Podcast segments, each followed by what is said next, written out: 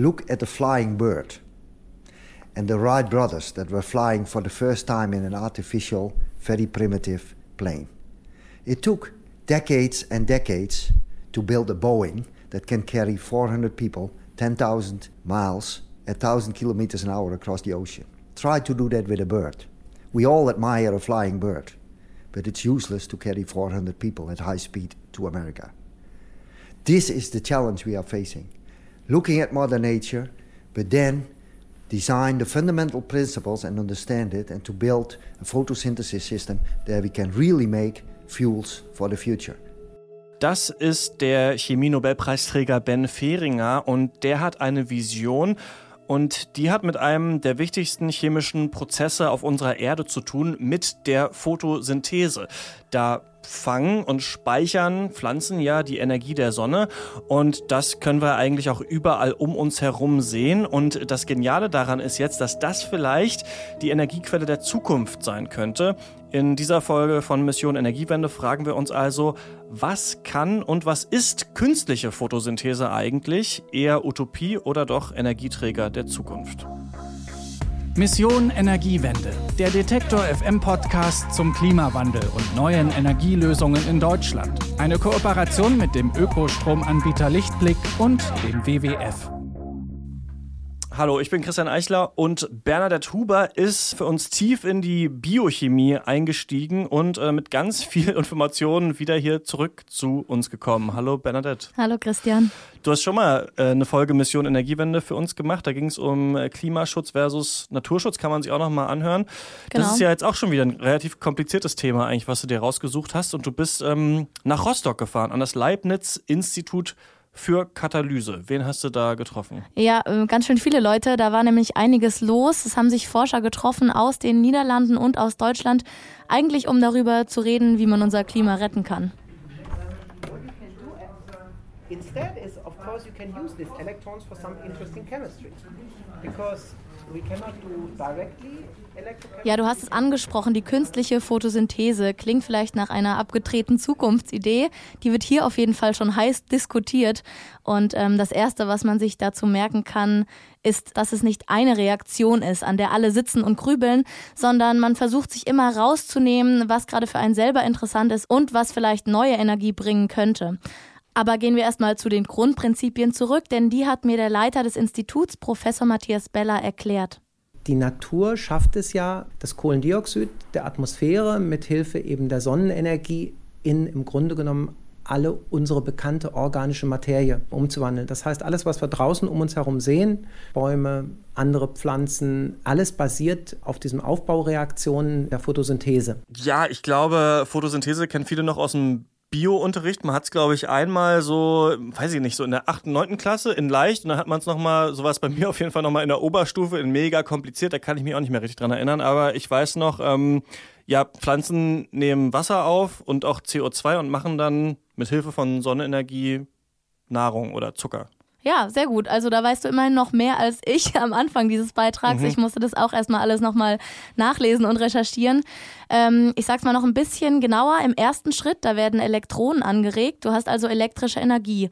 Die steht dir dann zur Verfügung. Das ist immer das Erste, was passiert. Okay. Und ähm, im zweiten Schritt, da passiert dann die Umwandlung in bestimmte molekulare Verbindungen, chemische Energie, du hast es Zucker oder Nahrung genannt. Und die kann dann eben gespeichert werden und steht wieder zur Verfügung das ist wichtig zu unterscheiden, weil die verschiedenen Forschungen, die nehmen alle einzelne Aspekte einer ja komplexen, doch ein bisschen komplexer, als wir das jetzt gerade gesagt haben, Kette heraus und ähm, versuchen immer eines, an diesem Teilschritt eine Effizienzsteigerung durchzuführen, also das Ganze irgendwie besser zu machen. Okay, also da sitzen verschiedene Forscher, gucken sich alle irgendwie Teile der Photosynthese an und wollen das irgendwie besser machen. Und das heißt ja dann im Umkehrschluss, äh, ja, dass die Pflanze dann doch jetzt gar nicht so gut ist, oder was darin? Das stimmt, irgendwie ist sie nicht ganz so gut. Wir hören nochmal Ben Fehringer vom Anfang. Artificial photosynthesis in modern nature is beautiful. The green plant converting yeah, sunlight, CO2 from the air with water into sugars, the building blocks that we use in daily life. But it's not very efficient. Nature had no need to make a very efficient industrial process. The efficiency overall is less than 1%. We should be able to do that much better. Also ich fasse zusammen, die Grundidee ist erstmal ziemlich erstaunlich und genial und die liefert uns eben die Natur. Aber besser machen müssen wir es trotzdem. Die Pflanze nutzt gerade mal ein Prozent des Lichtes. Mhm. Also selbst unter perfekten Bedingungen schaffen die maximal so fünf bis sechs Prozent. Ist ja auch logisch, eine Pflanze, die muss gerade mal wachsen. Wir wollen aber mehr, weil wir brauchen mehr Energie. Und hier kommt wieder das Beispiel vom Flugzeug am Anfang ins Spiel. Wir haben einen Vogel, ja, das ist sozusagen das äh, Prinzip, was man in der Natur findet. Mhm. Und der Mensch hat das genommen und ein Flugzeug, eine Boeing rausgemacht, die tausend Menschen transportiert. Das ist schon ziemlich cool. Ja, und da jetzt natürlich ähm, meine Frage, sind wir denn dann, wenn du das jetzt so sagst, schon besser als die Pflanze im Photosynthese betreiben. Ja, auf jeden Fall. Wenn du dir ein Solarpanel aufs Dach setzt und dann noch eine Elektrolyseanlage hinten dran steckst, ja, dann bekommst du schon so 12,5 Prozent Ausbeute der Lichtenergie hin. Das ist das Doppelte, was die Pflanze kann. Ähm, da muss ich jetzt aber nachfragen, denn äh, ich dachte, von Solarenergie sprechen wir jetzt gar nicht. Also jetzt, wo du es sagst, stimmt es ja. Wir haben ja auch neulich hier erst darüber geredet, wie es eigentlich ist, wenn man selber eine Photovoltaikanlage auf dem Dach hat und damit äh, lebt. Ne? Hat ähm, Jan-Philipp Wilhelm gemacht, die Folge, war auch total interessant. Aber äh, das ist ja eigentlich nicht das Gleiche, oder? Also auch wenn da bei beiden Sachen Energie aus Sonnenlicht gemacht wird, ist doch Photosynthese nochmal was anderes. Naja, die beiden haben schon echt Gemeinsamkeiten. Ähm, ich würde sagen, die künstliche Photosynthese, die ist vor allem als ganzheitliches Konzept gedacht. Und dazu habe ich auch nochmal einen anderen Gesprächspartner angerufen, Professor Tobias Erb, der am Max-Planck-Institut auch an künstlicher Photosynthese forscht. Und der hat mir erzählt, also letztendlich geht es darum, äh, dass wir einen Prozess schaffen müssen, mit dessen Hilfe wir seine Wertstoffkette ähm, aufrechterhalten können. Äh, das Problem ist, dass wir tatsächlich gut sind, in äh, so ein Sonnenlicht einfangen, Energie draus zu machen, aber wir sind eben schlechter drin, das Kohlenstoffdioxid des Luft einzufangen. Und das ist die Schwierigkeit. Darin unterscheiden wir uns von klassischer Photovoltaik, die nur Strom und Energie bereitstellt. Du hörst, Professor Erb hat einen ganzheitlichen Ansatz. Dazu mhm. benutzt er genetisch modifizierte Bakterien, die dann CO2, das einfach so in der Luft schon rumfliegt, nehmen können und daraus Energie machen. Und so schaffe ich dann einen gesamten Kreislauf. Im Katalysezentrum zum Beispiel, da werden mehr Teilstücke rausgenommen und die dann möglichst effizient gemacht. Also alles schneller und besser. Also unterschiedliche Ansätze, aber beiden geht es eigentlich darum, möglichst saubere Energie zu haben. Genau, du hast einen Energiegewinn, aber nicht nur das. Es gibt auch noch einiges mehr abzugreifen in diesen ganzen Prozessen, zum Beispiel Wasserstoff. Das ist auch eine Energiequelle, die vor allem in der japanischen Autoindustrie genützt wird. Die setzen da drauf statt auf Elektroautos. Aber es geht um noch mehr. Und um was? Das weiß Professor Erb. Wenn man das große Bild betrachtet, äh, zum einen um Brennstoffe. Und Brennstoffe können natürlich äh, Wasserstoff sein, das kann auch entstehen. Es geht aber auch um Brennstoffe, die im Sinne von Kohlenstoff sind, also langkettige Alkane. Und dann geht es natürlich auch um ganz viele Wertstoffe. Und das kann alles sein, von Plastik bis hin zu chemischen Bausteinen, bis hin zu äh, Antibiotika. Also aus CO2 und Sonnenlicht nützliche Verbindungen und auch Energie zu gewinnen, das ist das große Ziel und auch irgendwie die Definition, die diese ganzen Forschungen an der künstlichen Photosynthese vereint. Ob Chemiker oder Biologe, die sitzen alle an diesen Prozessen und arbeiten auch miteinander. Denn spätestens da, wo man dann alleine nicht mehr weiterkommt, da muss man ja wieder zusammenarbeiten. Das sagt so auch Professor Erb.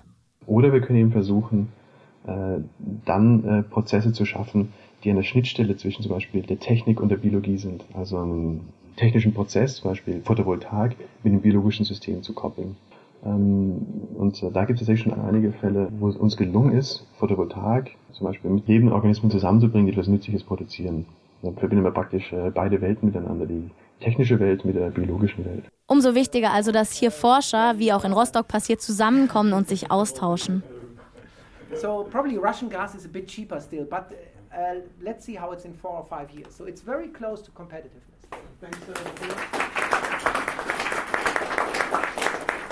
Ja, die Konferenz ist zu Ende. Die Forschung an der künstlichen Photosynthese wahrscheinlich noch lange nicht.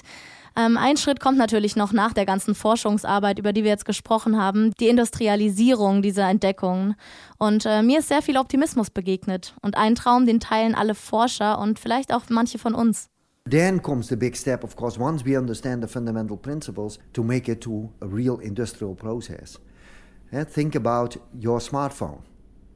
The fundamental principles of the displays and the transistors were discovered in the late 40s and 50s of the last century. It took 50 years yeah, to build a smartphone because we have smartphones only 11 years and it completely changed our world. I think if we can do artificial photosynthesis, it will also change our world. And we can do it, I'm convinced. If nature can do it, we must be able to do it.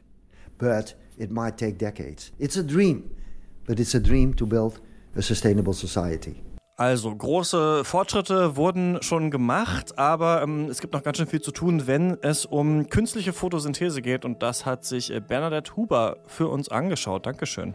Bitteschön. In der nächsten Folge von Mission Energiewende geht es dann hier um Hochwasserkonzepte in Baden-Württemberg, denn das Bundesland ist ja relativ äh, gefährdet. Das hat sich mein Kollege Philipp Weimer für uns äh, angeschaut und der kommt dann nächste Woche hier ins Studio.